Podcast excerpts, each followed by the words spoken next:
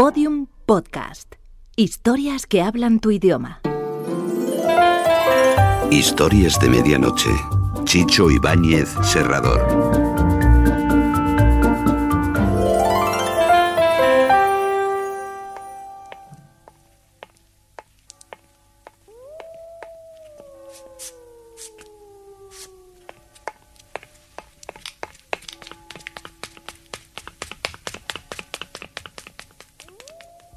Historias de medianoche.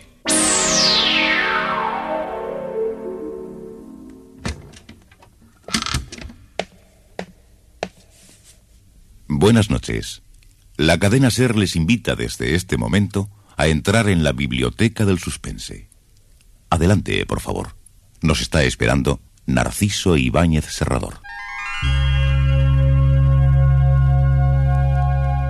La cuenta corriente de Gilbert Cooper tenía un saldo deudor de 5.000 libras y el banco le ofreció un plan para pagar la deuda sin dinero. Por cada mil libras tenía simplemente que depositar un difunto. Vamos, no hay que tener escrúpulos, señor Cooper. Lo importante es regularizar el saldo negativo. ¿Y en caso de que este sábado no alcanzara a cubrir mi deuda?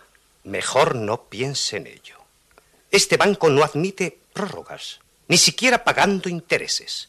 Su plazo expira este sábado a las 12 de la noche.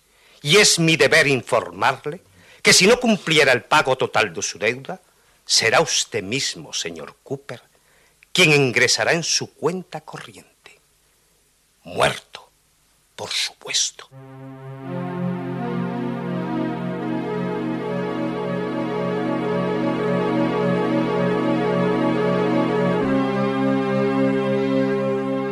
El viajante de cosméticos. Guión de Joaquín Amichatis. Con la actuación de Francisco Portes y José María Escuer.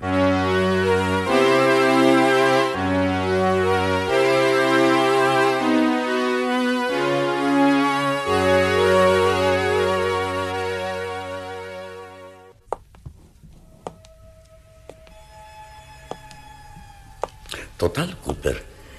El asunto no puede ser más fácil. Con cinco personas que liquides, quedas limpio de polvo y paja en el banco. Te suplico que me dejes descansar.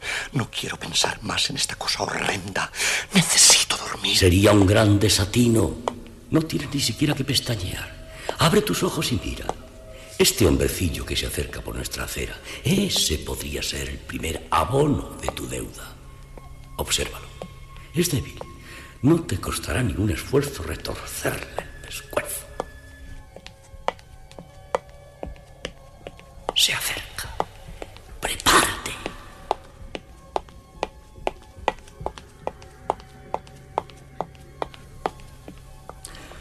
Pero, pero, ¿qué estás haciendo, Cooper? Dejaste pasar el dinero por tu lado sin tratar de conseguirlo.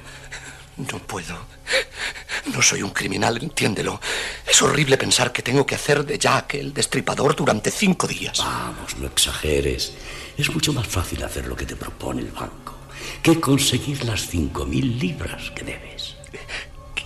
¿Quiénes podrían ser esos cinco desdichados? Yo te lo diré. Uno de ellos sería ese tipejo que te trae el periódico por las mañanas. ¿Rudolf? El mismo. Llega en su camioneta de reparto a las siete menos cuarto. La calle está desierta a esa hora. Tú estás esperando en el jardín. Le das un delicado martillazo en la cabeza. Lo metes en la camioneta y la abarcas detrás. Por la noche lo llevas al banco y lo depositas en ventanilla. ¿Así? ¡Qué barbaridad, Dios mío! Tendrías mil libras abonadas. ¿Y los otros? Los otros... Los otros... Espera, ya, ya lo tengo. Michael. Michael Cooper. Mi primo Mike. ¿Estás loco, Gilbert? Nunca te ha tenido simpatía. Es un hipócrita. Lo citas por la noche a las puertas del banco y allí mismo lo haces ingresar a tu cuenta. Pobre Mike. Tendré que ayudar a la buena de Catherine, su esposa. Detente un momento. ¿No te apetecería una copa para animarte? Ahí en la esquina tienes un bar. Vamos, hombre. Entremos. ¿Qué le traigo? Eh, dos whiskies. Eh, eh, digo, uno. Uno, eh, con hielo. Cerramos dentro de 20 minutos. Dentro de 20 minutos ya no estaremos aquí. ¿Espera a alguien? No, a nadie, ¿eh? Enseguida le traigo el whisky. En la mesa vecina, una solitaria muchacha con vestido azul hojeaba una revista. Gilbert Cooper sintió que un, que un sopor lo invadía. Cooper, no cierres los ojos. Sí, sí, tienes razón, no debo dormir.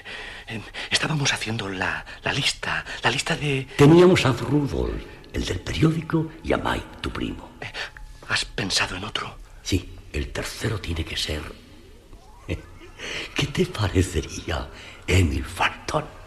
El de la fábrica de jabones. Es un viejo decrépito. No, Gilbert. Escúchame, ese jabón amarillo que le compras irrita la piel y huele a azufre. Me hace precios especiales. Su shampoo escuece los ojos. Me factura cada seis meses, Gilbert. Es un buen amigo. Falton vale mucho. Mil libras, ni más ni menos. ¿Lo depositas en tu cuenta o no? No tienes a otro. Así no vamos a ninguna parte. El asunto es conseguir cinco fiambres antes del sábado. A ese Falton, con media pastilla de jabón que le hagas tragar, ya puedes rellenar la papeleta de depósito. No, a ese no, Gilbert. ¿Le ocurre algo, señor? No, no. Está usted hablando en voz alta con un tal Gilbert. Disculpe, es que estoy un poco nervioso. Eh, su whisky. Gracias. Oye, ¿tienes fuego? Era la solitaria muchacha vestida de azul que en la mesa vecina se había dado la vuelta hacia él. Desde luego. Eh, Le enciendo... Me falta el cigarrillo. Ay, Yo tenía un paquete de Regis por, por este bolso. A ver, en este otro. Ah, Aquí está. Es que yo, yo fumo muy poco, ¿sabe? No enciende. Hay que darle seis veces.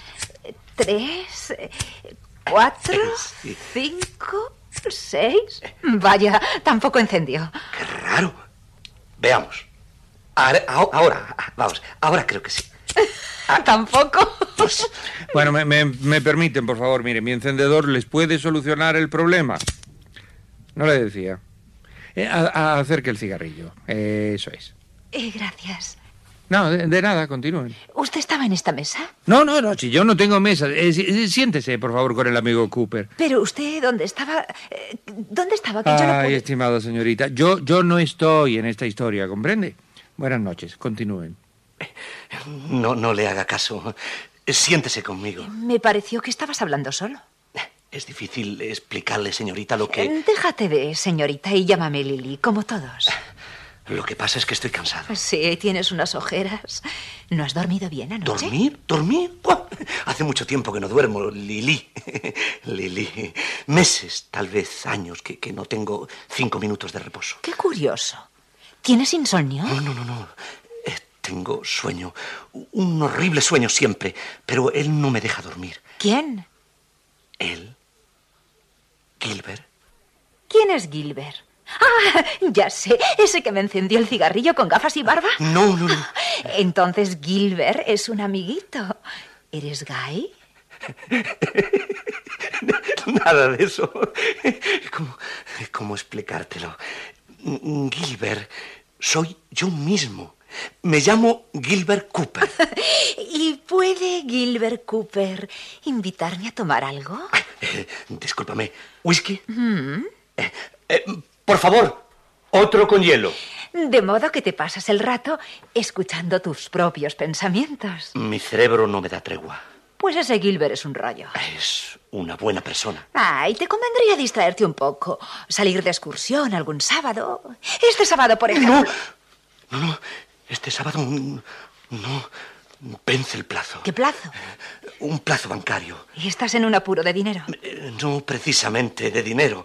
Entonces, ¿por qué te preocupas? Tengo que encontrar una serie de gente. ¿Mucha gente? ¿eh? No, solamente cinco. ¿Qué clase de gente? Eh, nada especial, eh, gente simplemente.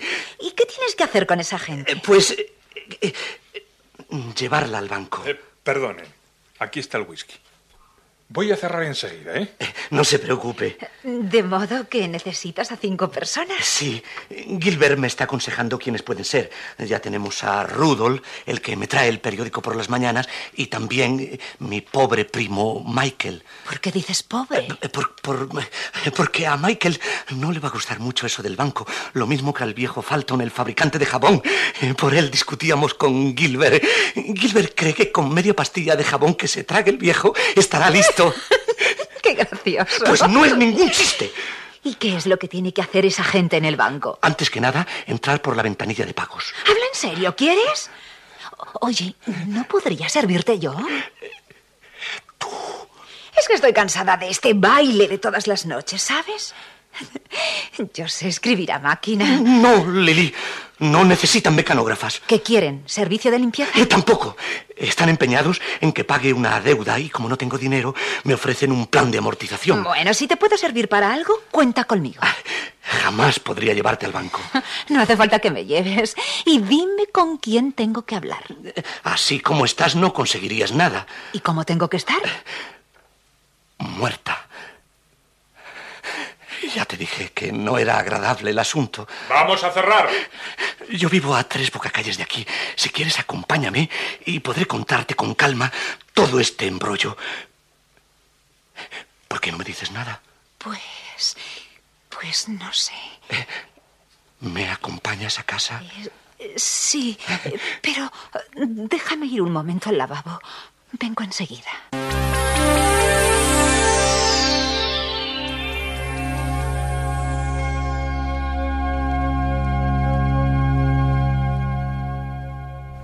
Aquí en la calle ya te dije que hacía frío.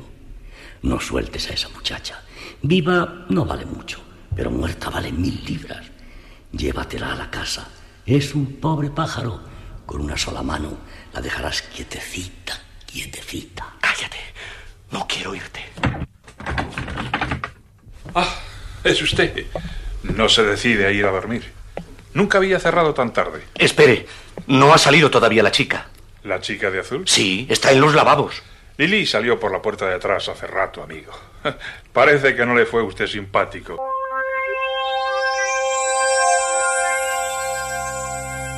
Gilbert Cooper se acostó inmediatamente. Apagó la lámpara de la mesita de noche, pero, pero se quedó con los ojos abiertos. Mañana tienes que entrar en acción. A las siete menos cuarto, Rudolf, el repartidor. Y por la noche, Mike, tu primo. El miércoles te cargas al de los jabones. El jueves, esa vendedora tonta de la perfumería del callejón. Melu, es una niña. Dieciocho años cumplidos, Cooper. Es frágil y delgada. Es mi mejor cliente del barrio, la que me compra más cosmética femenina. Le haces una demostración del nuevo maquillaje a última hora de la noche, por supuesto. Y cuando la tengas con la mascarilla cubriéndole la cara, le rellenas la boca con crema hidratante. ¡Qué horror! Luego te la lleva bajo el brazo. Si alguien te ve, va a creer que es un maniquí. ¿Cuántos faltan? Uno tan solo. Piénsalo con calma esta noche. Tienes tantas horas para pensar hasta que amanezca. ¿Y no podría dormir un poco? No hay tiempo para dormir.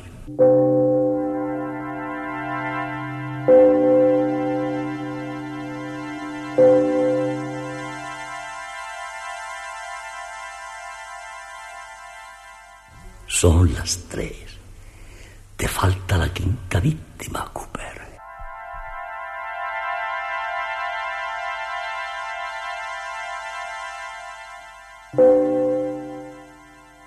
Las cinco y media, Cooper. Va a comenzar a clarear el día. Y todavía nos falta el quinto candidato. Oye, ¿y ese amigo que toca el cello? Es pequeñito y diminuto. Y lo podrías llevar al banco dentro del mismo estuche del instrumento. Polanski se fue a Roma a dar un concierto. ¡Qué contrariedad!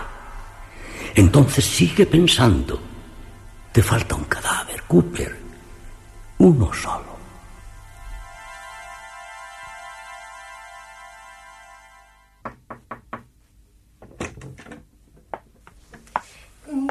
Señor Cooper. Le traigo su desayuno. Veo que no se levantó usted para recoger el periódico. Aquí se lo traigo. ¿Qué hora es? Son ya las siete y media. Estoy segura de que se quedó dormido. Ay, tiene usted mala cara. Ojos hundidos y ojerosos. ¿Por qué no me contesta, señor Cooper? Aquí le dejo la bandeja. ¿Se siente usted mal? Está con asma. ¿Por qué me mira así fijamente? ¿Por qué se levanta, señor Cooper? Contésteme, señor Cooper. No se acerque. Apártese. Suélteme. Suelte. Suelte el cuello.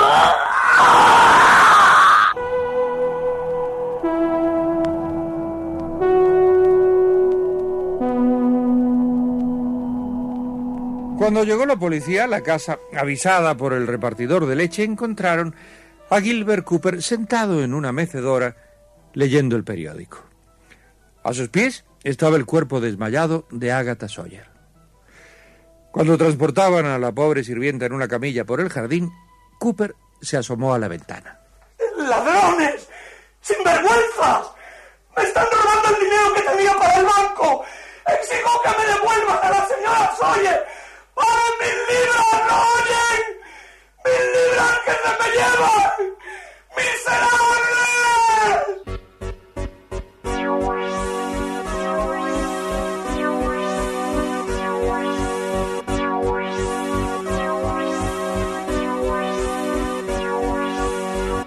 y lo ingresaron en un hospital de Londres. Seis meses después lo trasladaron a una clínica de recuperación psiquiátrica.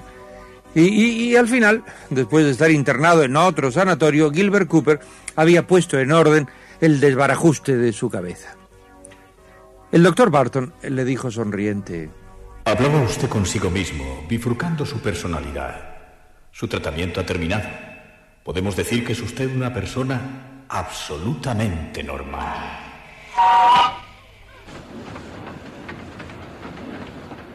Y ahora, pues, pues ahora tenemos a Gilbert Cooper viajando en un vagón de ferrocarril del itinerario noroeste. Había decidido retornar a su pequeña casa de Tedford.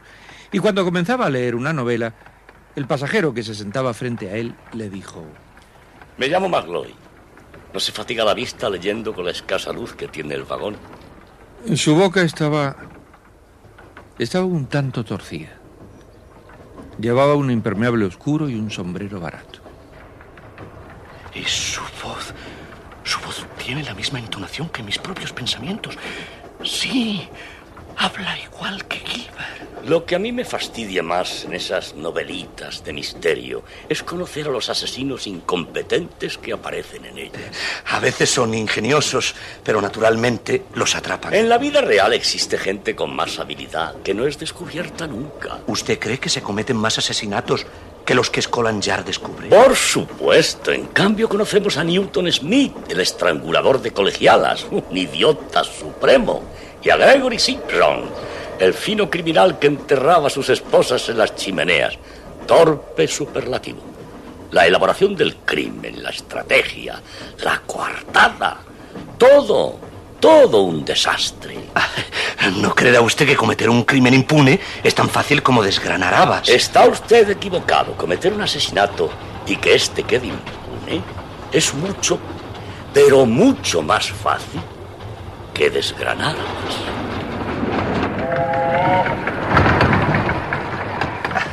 ¿Y, y cómo, cómo prepararía usted el, eh, eh, digamos, el plan de un asesinato?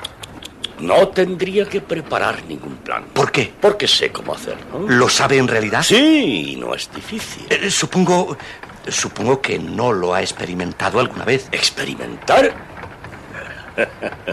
Nunca me gusta experimentar con nada. Me gusta hacer las cosas con método. ¿Y cuál es el método infalible? Eh, no.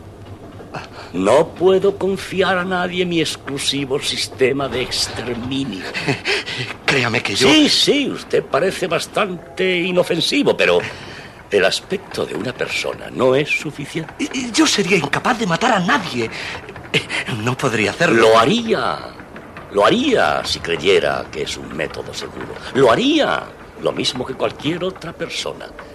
¿Cuántas atrocidades se cometerían si se divulgara mi sistema? Ah, eh, Considero lo que me dice ridículo y pueril. ¿Ridículo? ¿Pueril? Es ridículo el hecho de que en cualquier farmacia se pueda adquirir por cinco chelines 200 gramos de ácido sulfosulfínico amónico. ¿Cómo dijo? ¿Sulfato de qué? Ya lo dije.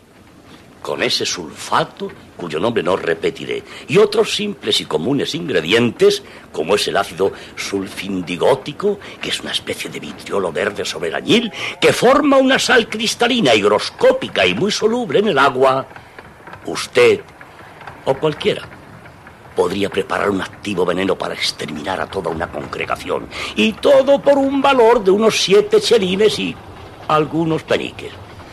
¿No que, resulta muy económico el asesinato usando mi método?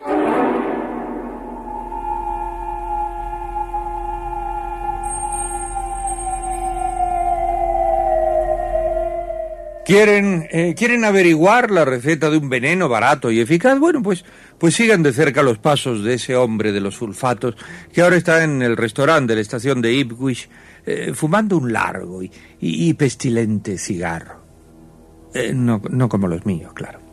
Eh, frente a él, nuestro conocido viajante de cosméticos que está engullendo un plato de sopa mientras observa al insólito individuo de la boca torcida. Mi sistema hay que usarlo prudentemente. La policía sospecharía de que las víctimas aparecieran todas en sus cuartos de baño. ¿Por qué en los cuartos de baño? Es la acción del agua caliente la que produce el efecto del sulfato que le indiqué. Es una reacción química que no es posible descubrirla por medio de un solo análisis, pero es mortal después de algunas horas de haberse sumergido en ella.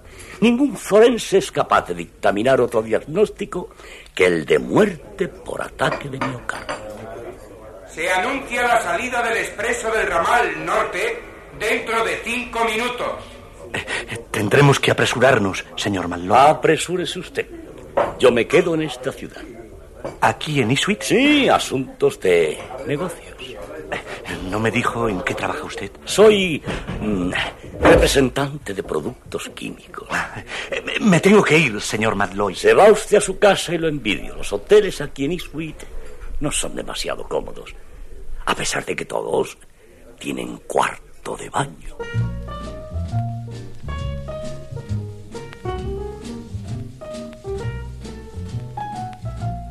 She gets too hungry for dinner at eight.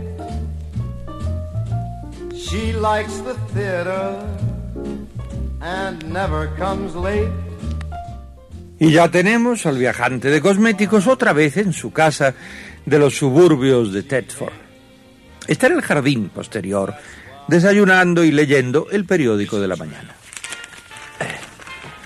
Muere empresario textil. John Balmore fallece repentinamente en su cuarto de baño. Dios, cuarto de baño. El informe del médico forense indica que el señor Balmore falleció a causa de un ataque de miocardio. Es demasiada coincidencia. La noticia proviene de la ciudad de Ipswich, donde dejé antes de ayer al extraño señor Matloy. ¿Puede esta muerte estar relacionada con ese hombre de la boca torcida? Es una buena pregunta la, que se hacía Gilbert Cooper, porque no sería raro que ese chiflado de McLoy recorriese las localidades del condado de Norfolk, espolvoreando con sus sulfatos venenosos las aguas de las bañeras de los súbditos británicos. Bueno, mañana saldremos de dudas.